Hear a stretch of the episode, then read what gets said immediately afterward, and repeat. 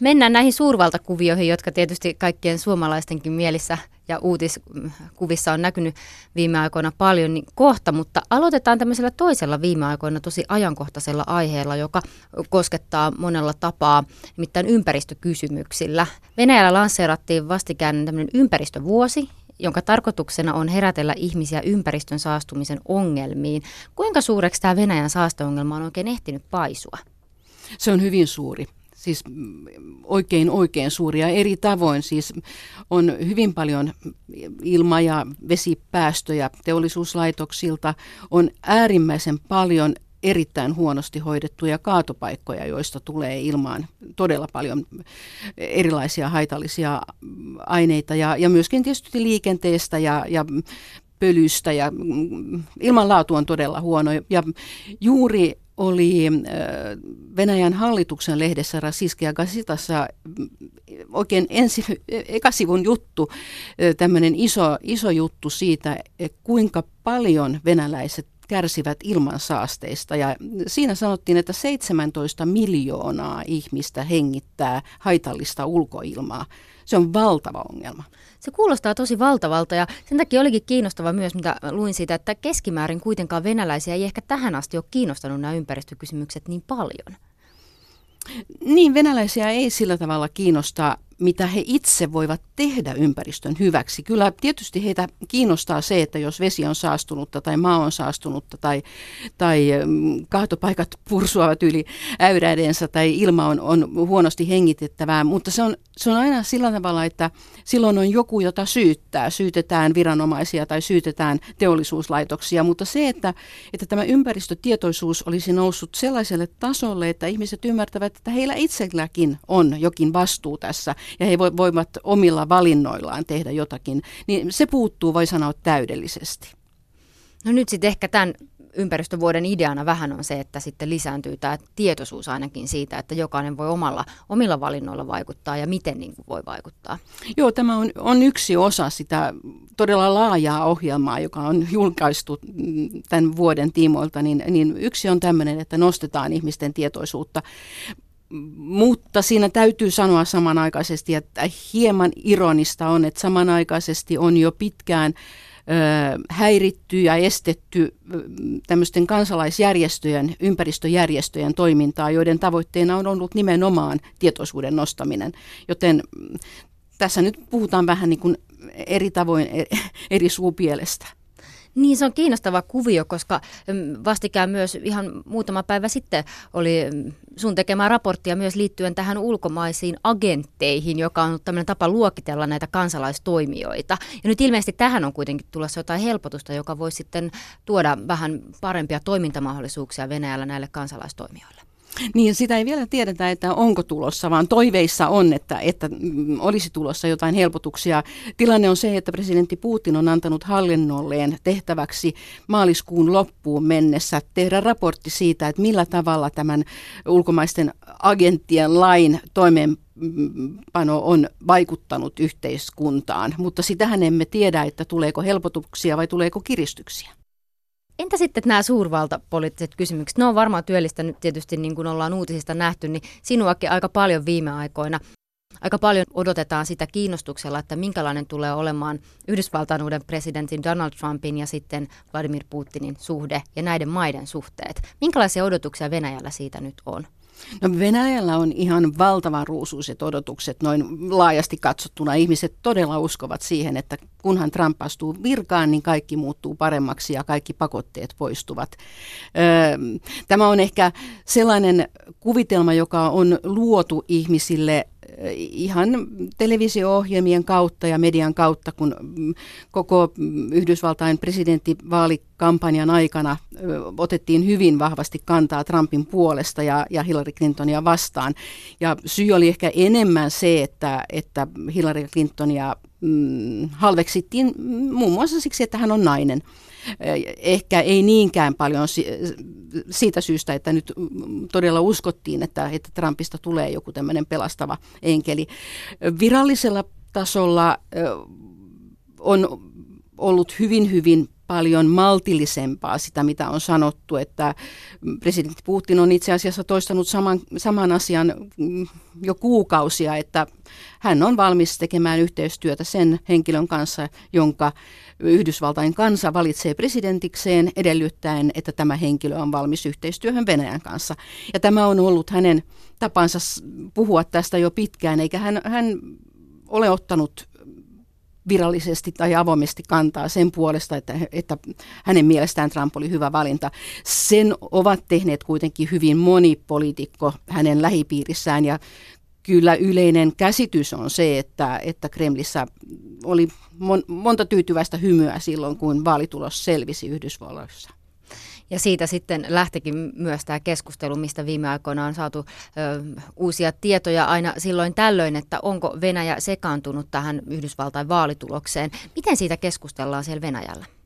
No Venäjällä sanotaan, että yhdysvaltalaiset ovat hysteerisiä ja että kuinka he voivat uskoakaan, että olisimme puuttuneet tähän. Ja presidentti Putin sanoi itse tähän joitakin kuukausia sitten, että ei kai Yhdysvallat ole banaanivaltio, joka, johon me pystyisimme vaikuttamaan tällä tavalla. Ja mm, kaikki kielletään. Puhutaan, että, se on, että on noita vainoa ja että Yhdysvallat syyttävät tai että demokraatit Yhdysvalloissa syyttävät Venäjää kaikista maailman synneistä. Ja mm, tämä on hyvin tämmöinen mm, yksiselitteisesti annetaan ymmärtää, että mitään, mitään tällaista Venäjä ei ole tehnyt.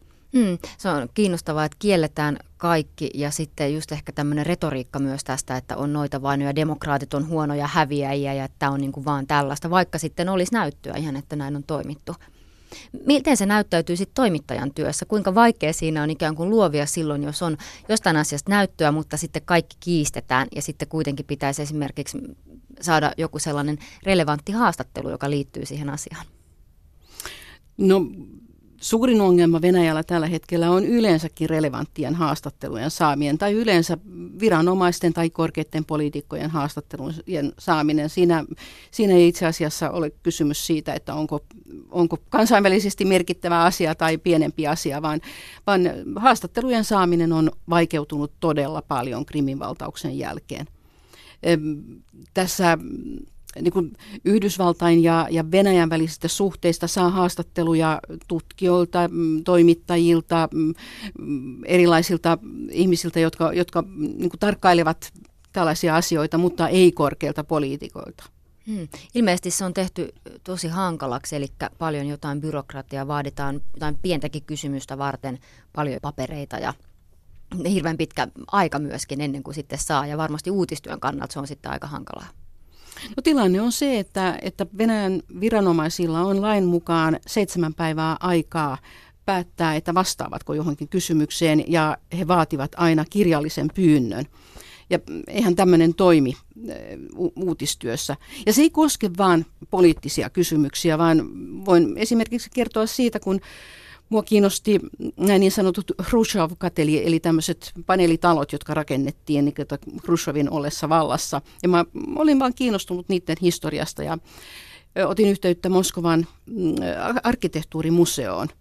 Ja sieltäkin vain si- sitä varten, että olisin saanut jotakin materiaalia näistä taloista, niin vaativat kirjallisen pyynnön ja, ja viittasivat tähän, että heillä on seitsemän, aikaa, seitsemän päivää aikaa vastata kysymykseen. Niin, no tämmöinenhän tekee työstä hy, hyvin no, työlästä mm. semmoisella epämiellyttävällä tavalla, että menee, menee paljon aikaa ja vaivaa sellaiseen ö, byrokratiaan, joka ei vie sitä juttua tai tiedonsaantia eteenpäin millään tavalla.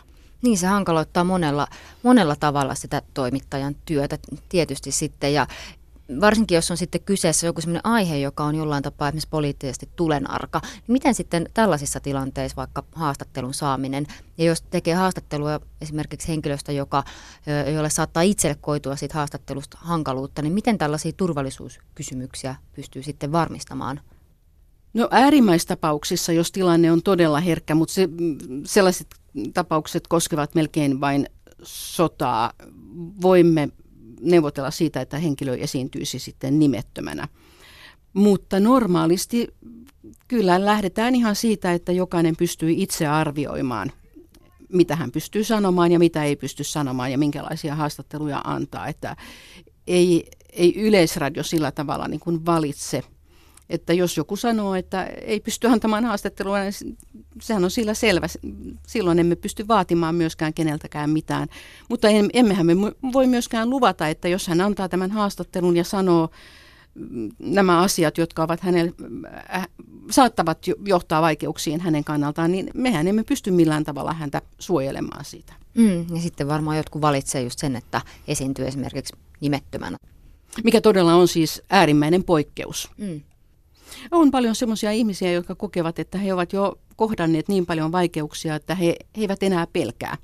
Ja he kokevat sen asian, mitä he ajavat tai, tai mitä he edustavat niin tärkeäksi, että mm, heille, heille on tavallaan niin kuin yhdentekevää, että antavatko vielä yhden haastattelun vai ei. No sä olet Kerstin Kruunval työskennellyt erilaisissa tehtävissä ja ollut monta kertaa jo Venäjällä vuodesta 2003 ja oot jo toista kertaa siellä kirjeenvaihtajana. Miten tämä toimintaympäristö on susta muuttunut siitä, kun olit siellä ensimmäisen kerran Svenska Ylen kirjeenvaihtajana silloin? No tietysti itse ympäristö, Moskovan kaupunki on muuttunut aivan valtavasti edukseen. Sitä on kehitetty tämmöiseksi kaupunkilaisten olohuoneeksi todella mahtavalla tavalla. Ehkä semmoinen yksittäinen asia, joka on vaikuttanut todella paljon työhön ja helpottanut työtä on se, että internet on tullut aivan toisella tavalla mukaan, koska Venäjällä ei ole puhelinluetteloita. Ja silloin 2003-2006, jolloin toimin kirjeenvaihtajana ja myöskin sen jälkeen, kun olen työskennellyt Venäjällä paljon niin, ja ennen sitä, niin jos ei tuntenut ketään haastateltavaksi halutun henkilön lähipiiristä tai, tai hänen työpaikaltaan tai jonkun, joka oli haastatellut häntä aikaisemmin, niin puhelinnumeron saanti oli mahdottomuus. Ja meillä esimerkiksi ulkomaisilla kirjeenvaihtajilla oli vähän semmoinen vaihtopörssi, että saatoimme, saatoimme toistemme kanssa vaihdella et, tai vaihtaa, että ahaa, että sinulla on maanviljelijä Smolenskissa ja, ja minulla olisi putkimies Omskissa, niin, niin vaihdettiin sitten tietoja. Että, että tämä on helpottunut aivan valtavasti internetin myötä ja myöskin ö, Facebookin myötä ja muuten Venäjällä on omat tämmöiset sosiaaliset mediat, joiden kautta saa ihmisiä kiinni aivan uudella tavalla. Että, että se on semmoinen suuri muutos. Silloin 2003, kun muutin ensimmäisen kerran kirjeenvaihtajana Venäjälle, niin silloin haastattelujen saanti oli yhtä vaikeaa kuin nytkin. Mutta sitten tilanne helpottui ja helpottui ja helpottui. Ja, ja joskus siinä 2009, 10 14, niin, niin oli jopa helppoa ja saattoi soittaa jollekin viranomaiselle ja sopia puhelimitse haastattelusta ja mä muistan semmoiset ensimmäiset kerran, kerrat, jolloin onnistuin soittamaan ja saamaan jonkun kiinni jossakin Venäjän ulkoministeriössä. Mä olin aivan ihmeissäni, että, että mitä tämä on, että todella voi soittaa jollekin ja hän vastaa puhelimiin ja hän sopii haastattelusta. Mut, mutta tämä on nyt sitten niin kuin lyönyt takapakkia oikein kunnolla. Eikä siis aivan toisin kuin, kuin täällä meillä Suomessa ja EU:ssa laajemminkin, niin viranomaisilla on, on velvollisuus antaa tietoja. Mitään semmoista ei Venäjällä ole. Mutta ajoittain toimittajan työ voi olla ihan peräti vaarallistakin, niin kuin varmasti monet meidän kuulijoista muistaa vielä Anna Politkavskajan tapauksen, ja, ja hän oli myös sinun kollegasi, eikö niin? Hän oli minun kollegani tietysti, ja tunsin hänet emme olleet läheisiä ystäviä, mutta tunsimme toisemme. Olen ollut hänen kotonaan ja, ja kyllä se hetki, jolloin, jolloin luin verkosta, että hänet oli murhattu, niin se on hetki, jota en ikinä unohda. Mä olin sillä totta kai niin kuin jokainen todella järkyttynyt, todella järkyttynyt, mutta hänestä tietysti on puhuttu täällä lännessä hyvin hyvin paljon, mutta hän ei suinkaan ole yksin eikä ainoa, vaan, vaan toimittajia ja mm, erilaisia ihmisoikeus- ja muu kansalaisjärjestöaktivisteja hän on murhattu Venäjällä aika paljonkin. Ja, ja mm, emme, emmekä voi unohtaa korkean poliitikon eli Boris Nemtsovin murhan, tai murhaa. Nämä ovat hyvin järkyttäviä. Järkyttävintä niissä on ehkä se, että, että ei saada syyllistä kiinni tai ei haluta saada syyllistä kiinni. jos, jos tun, tuntisi ja uskoisi täydellisesti siihen, että, että sitä syyllistä todella etsitään, niin tilanne olisi ehkä vähän toinen. Mutta kun, kun koko ajan on sellainen tunne, että syylliseksi kelpuutetaan joku, joka nyt muutenkin olisi mm, tuomittavissa jostakin asiasta ja hän, hänet otetaan sitten tai saatetaan ottaa niin kuin tämmöisissä tapauksissa ja julistetaan syylliseksi. Sulta varmaan usein kysytään tätä, että pelottaako sua sun työssä sitten koskaan siellä Moskovassa? Ei, ei. En mä oikein tiedä, että siis ensinnäkin täytyy muistaa, että kyllähän ulkomaalaisen toimittajan työ on paljon turvallisempaa Venäjällä kuin venäläisen toimittajan työ, koska me, me kuitenkin, meidän, meidän juttumme julkaistaan muualla kuin Venäjällä ja ei, ei sillä tavalla niin, kuin niin helposti tule, tule venäläisten kansalaisten silmiin. Meidänkin työhömme liittyy epämiellyttäviä asioita ja, ja tarkkailua ja seurantaa ja, ja tämmöistä, joka on enemmän epämiellyttävää kuin vaarallista. Mutta en koe. Siis Venäjällä liikenne on hyvin vaarallista ja mehän liikumme paljon ja joudumme käyttämään kuljettajia ja kulkemaan autoilla, jotka eivät ole kaikkein parhaimpia ja tiet eivät ole kaikkein parhaimpia. Se on todella oikeasti vaarallista. Ja sitten tietysti kun välillä liikumme sitten tilanteissa, jossa, jossa on, on joku, jos ei nyt ihan sota, mutta kuitenkin saattaa olla vaarallisia tilanteita ihan niin kuin ulkoisista tekijöistä johtuen, niin totta kai siihen liittyy omat vaaransa, mutta, mutta en pelkää. Miten se epämiellyttävä valvonta näkyy? Kuunnellaanko esimerkiksi sun puhelinta? Aivan varmasti. Aivan varmasti. Kuunnellaan ja seurataan olen hyvin varma siitä, että myöskin niin kuin mun tietokoneliikennettä niin seurataan aika hyvin ja, ja se nyt on vaan epämiellyttävää. Se on toisaalta, niin kuin, kun sen jotenkin tietää, että näin tapahtuu ja tietää toimivansa laillisesti, ei, ei tee rikoksia, ei tee rötöksiä, niin, niin samalla niin pyrin ainakin itse olemaan kiinnittämättä siihen erityisesti huomiota, koska se veisi vaan energiaa ja pahoittaisi mielen. Mutta tällä seurannalla ja tarkkailullahan on semmoinen tehtävä tai sen, sen, siinä ei niinkään paljon etsitä meiltä salaista tietoa, koska sitä meillä nyt juurikaan ei ole, vaan se on vallankäyttöä. Sillä osoitetaan, että älä unohda, missä olet. Ja, Me tiedetään. Ja mitä, mm. Joo, et, et, et se on enemmän, enemmänkin tämän tyyppinen. Ja mulla on itse asiassa aika huvittavakin juttu tähän liittyen. Se ei, ei ole nyt tältä, tältä pestiltä, vaan, vaan siltä ajalta, kun olin suulähetystössä Moskovassa töissä, niin, niin minulle soitti henkilö, sanoi nimekseen Sergei ja kertoi, että hän on FSBstä, eli, eli turvallisuuspalvelusta. Ja sitten hän kertoi, että hänellä on kirja, joka hän tietää, että kiinnostaa minua. Ja kirja kertoi sitten, se oli tämmöinen venäläisen papin kirjoittama kirja Turkin sodasta vuodesta 1877-78, joka on ollut mun harrastukseni. Ja tämähän oli ihan selvästi sellainen asia, että, että he halusivat osoittaa minulle, että tiedämme harrastuksesi. Se, no se oli lähinnä huvittavaa.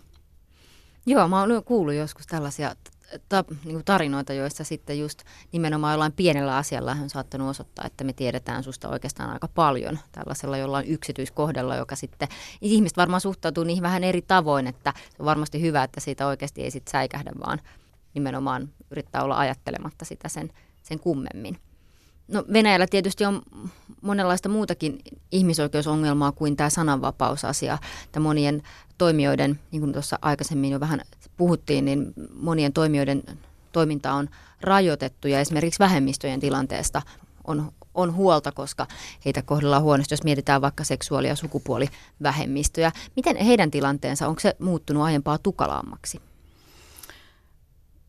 No tietysti silloin, kun tuli tämä laki, joka koskee propagandaa mm, homoseksuaalisuudesta tai seksuaalivähemmistöistä ja sehän on semmoinen hyvin laajasti tulkittava laki, mutta se, kuitenkin niin kuin sen perusidea on se, että, että lapsille ja nuorille ei saa propagoida seksuaalista, seksuaalisia vähemmistöjä ja, ja sen, sen lain perusteella ja nojalla on, on rajoitettu hyvin paljon ja esimerkiksi tämmöiset pride-kulkueet ovat hyvin kiistanalaisia Venäjällä.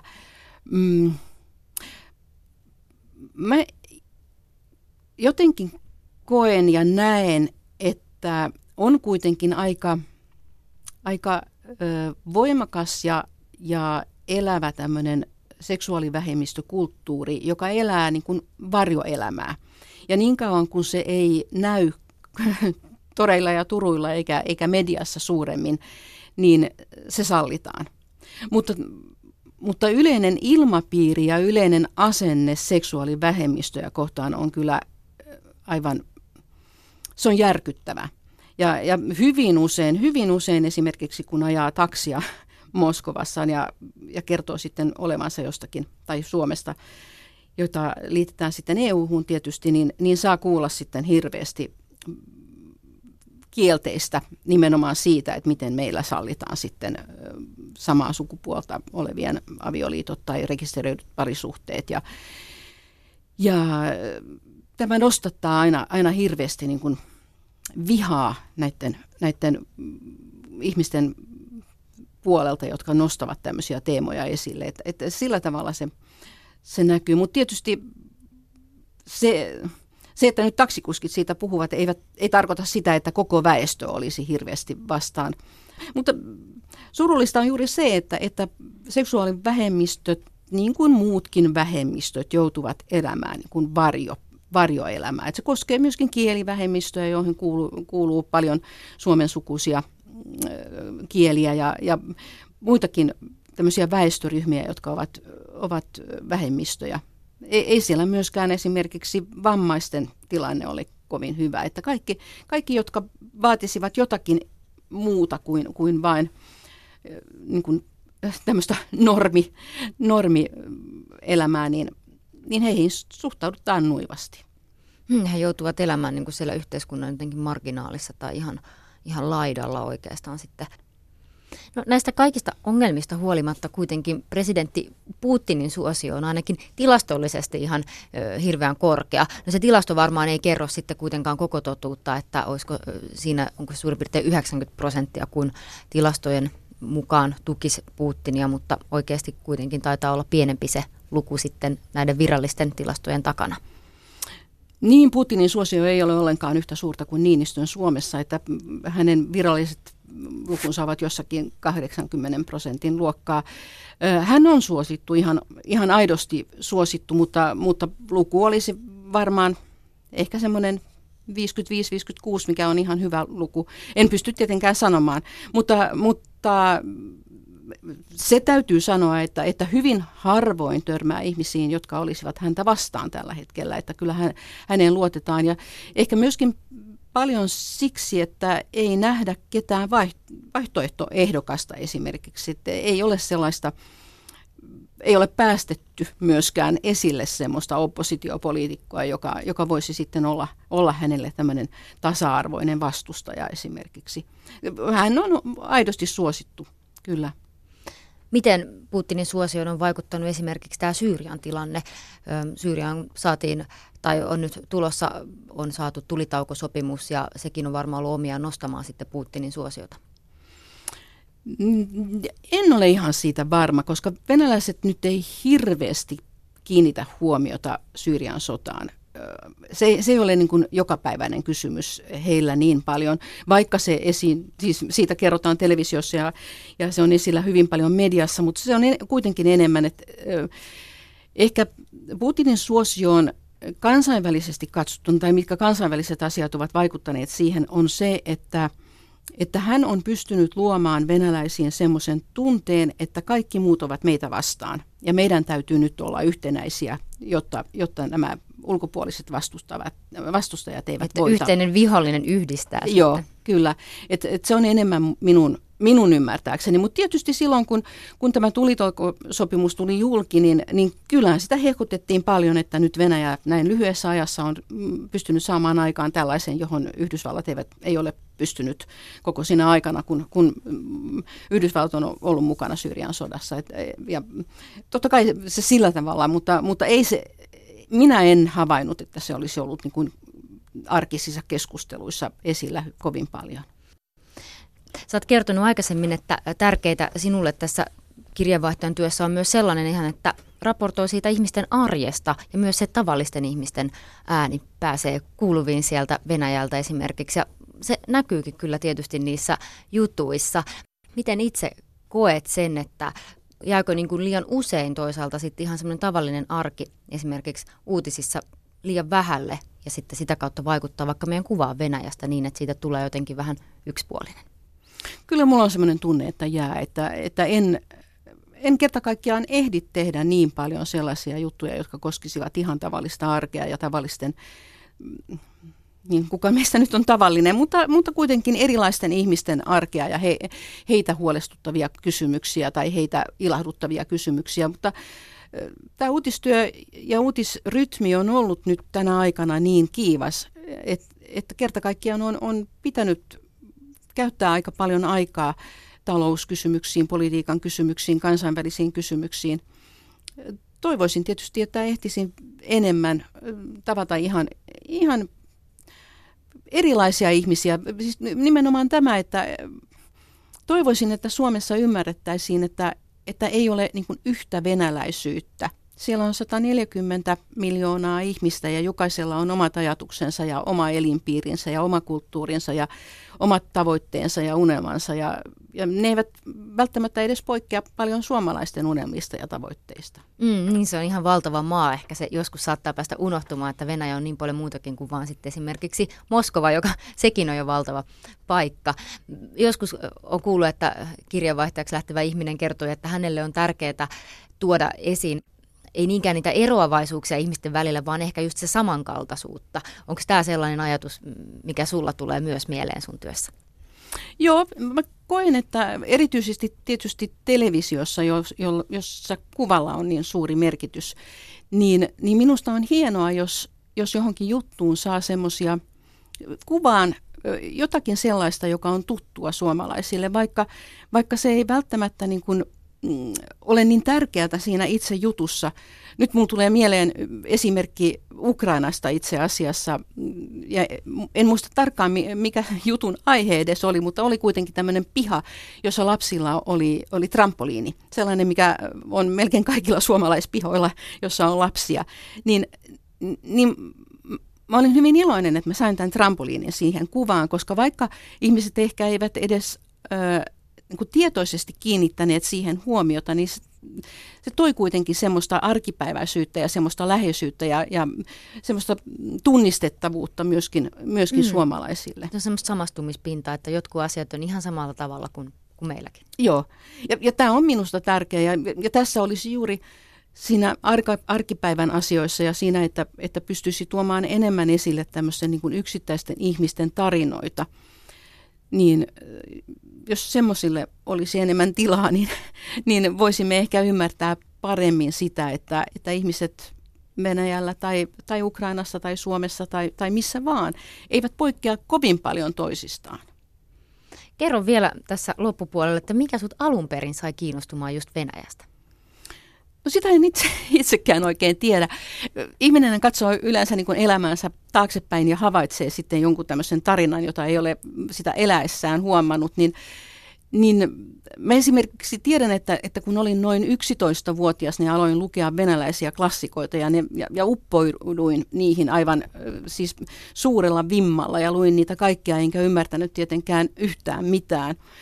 Ja sitten koska mun, mun kiinnostukseni ja harrastukseeni on kuulunut historiaan, jopa pientä tutkimista, mutta kuitenkin historiaa ja erityisesti 1800-luvun historiaa, joka on meille yhteinen, niin sekin on tuonut Venäjää siihen.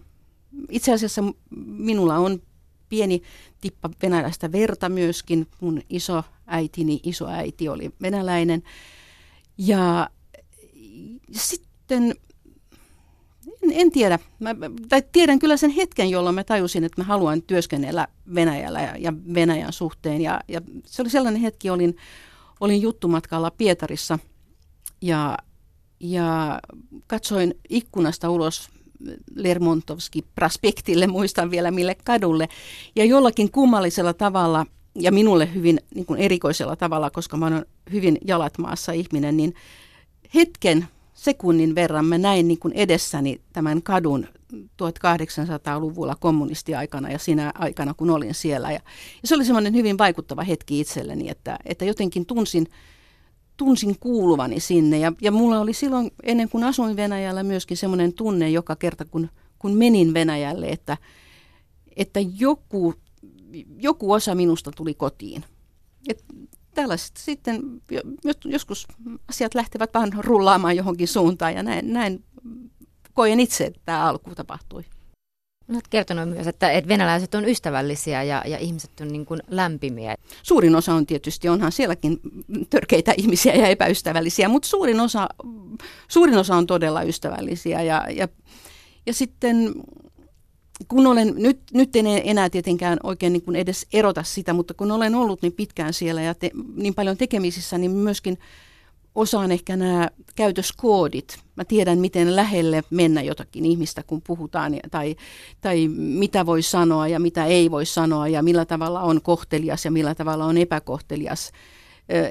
Että mä tunnen, tunnen olevani osa sitä yhteiskuntaa jo tällä hetkellä. Ja sillä tavalla ei varmaan Venäjä poikkea mistään muusta, että jos itse on ystävällinen, niin, niin yleensä sitten myöskin kohdellaan ystävällisesti. Sanon vielä, onko joku sellainen juttu, mitä suomalaiset esimerkiksi tekee vaikkapa usein, mikä sitten saatetaan tulkita esimerkiksi epäkohteliaaksi Venäjällä? Jotain, mitä ehdottomasti pitäisi välttää, kun sinne menee. No nyt tietysti venäläiset ovat jo niin paljon matkustaneet ja olleet ulkomailla, että, että ei, mutta, mutta esimerkiksi ihan semmoinen pikkuarkinen juttu, joka on nyt vähän häipymässä, mutta joka on ollut semmoinen hyvin tärkeää, että Venäjällä ei maksettaessa anneta rahaa suoraan käteen, vaan se raha laitetaan tiskille tai sitten tiskillä on semmoinen pieni vati, johon raha laitetaan ja siihen myöskin sitten myyjä laittaa vaihtorahan. Se on yksi sellainen. Ja sitten ehkä, ehkä tämmöinen juuri läheisyys, että, että venäläiset saattavat kokea epäkohteliaaksi sitä, että, että ei mene riittävän lähelle puhuessaan. Ja sitten tavallisissa keskusteluissa niin, niin Venäjällä on kohteliasta keskeyttää ja osallistua keskusteluun ja heittää väliin jotakin ja, ja myöskin siirtää keskustelun aihetta, mennä vähän niin kuin sivuraiteille, kun meillä Suomessa on, on niin kuin tapana aina kuunnella toista loppuun, vaikka olisi kuinka pitkäveteistä ja sitten vasta niin kuin mennä eteenpäin. Et, että tämän mä huomaan enemmänkin täällä nyt Suomessa, että varsinkin puhuessani Suomeen puhelimitse, niin, niin saatan keskeyttää tavalla, jonka mä huomaan suomalaiset kokevan epäkohteliaaksi. Hauska, se on niin kuin melkein päinvastoin. Entä annetaanko vielä lahjoja? Joskus ihmiset, jotka on asunut Venäjällä, kertoo, että ö, kun ne on sitten hoitanut jotain asiaa erilaisten ihmisten kanssa, vaikkapa jossain päiväkodissa tai koulussa tai jossakin, niin pitää muistaa viedä pieniä lahjoja. En tiedä, onko tällainen enää voimissaan. Kyllä semmoinen lahjakulttuuri on, on ihan toisella tavalla kuin, kuin Suomessa, mutta esimerkiksi kun itse olin silloin ekan kerran kirjeenvaihtajana, niin saadakseen akkreditointinsa, joka on siis työlupa, niin piti, piti tavata silloinen kuraattori Venäjän ulkoministeriöllä ja hänelle piti sitten joko viedä hyvä konjakki tai viski tai sitten viedä hänet hyvälle lounaalle. Tällaista ei enää ole. Että meidän nykyinen kuraattorimme toimii ihan ammattimaisesti, hyvin ystävällisesti ja, ja hän on tosi mukava ihminen, mutta ei tarvitse lahjoa. Mutta sitten tietysti ihan luonnostaan kuuluu tavallaan, että muistaa jollakin ja, ja se on hyvä muistaa, että Venäjällä lahjan ei tarvitse olla millään tavalla arvokas. Voit antaa vaikka tulitikkuaskin, kunhan siihen liittyy joku semmoinen tarina, että voit selittää sille vastaanottajalle, että miksi, minä, miksi juuri minä olen valinnut juuri sinulle, juuri, juuri tämän mm. lahjan. Ja, et, et nämä on ehkä enemmän niin kuin tärkeitä eleitä kuin sellainen vaatimus, mikä mistä mäkin tiedän, että, että oli esimerkiksi Neuvostoliiton aikana, että vaadittiin hirveän arvokkaita lahjoja. Se on kyllä hävinnyt. Mm, pitää olla tunnetta ja ajatusta siinä, mitä sitten antaa. No kun ensi kesän jälkeen lähdet pois Moskovasta, niin mitä sulla erityisesti tulee ikävä sieltä? Vilskeä rytmi ja väenpaljous ja jopa liikenneruuhkat ja, ja tuoksut ja kesällä erityisesti Moskovan lämpö. Musta on aivan ihanaa, kun on 40 astetta lämmintä kaupungissa ja asfaltti huokuu ja huojuu jalkojen alle. Sitä mä tulen varmaan ikävöimään sitten. Kiitos paljon haastattelusta Moskovan kirjeenvaihtaja Charsen Kruunval.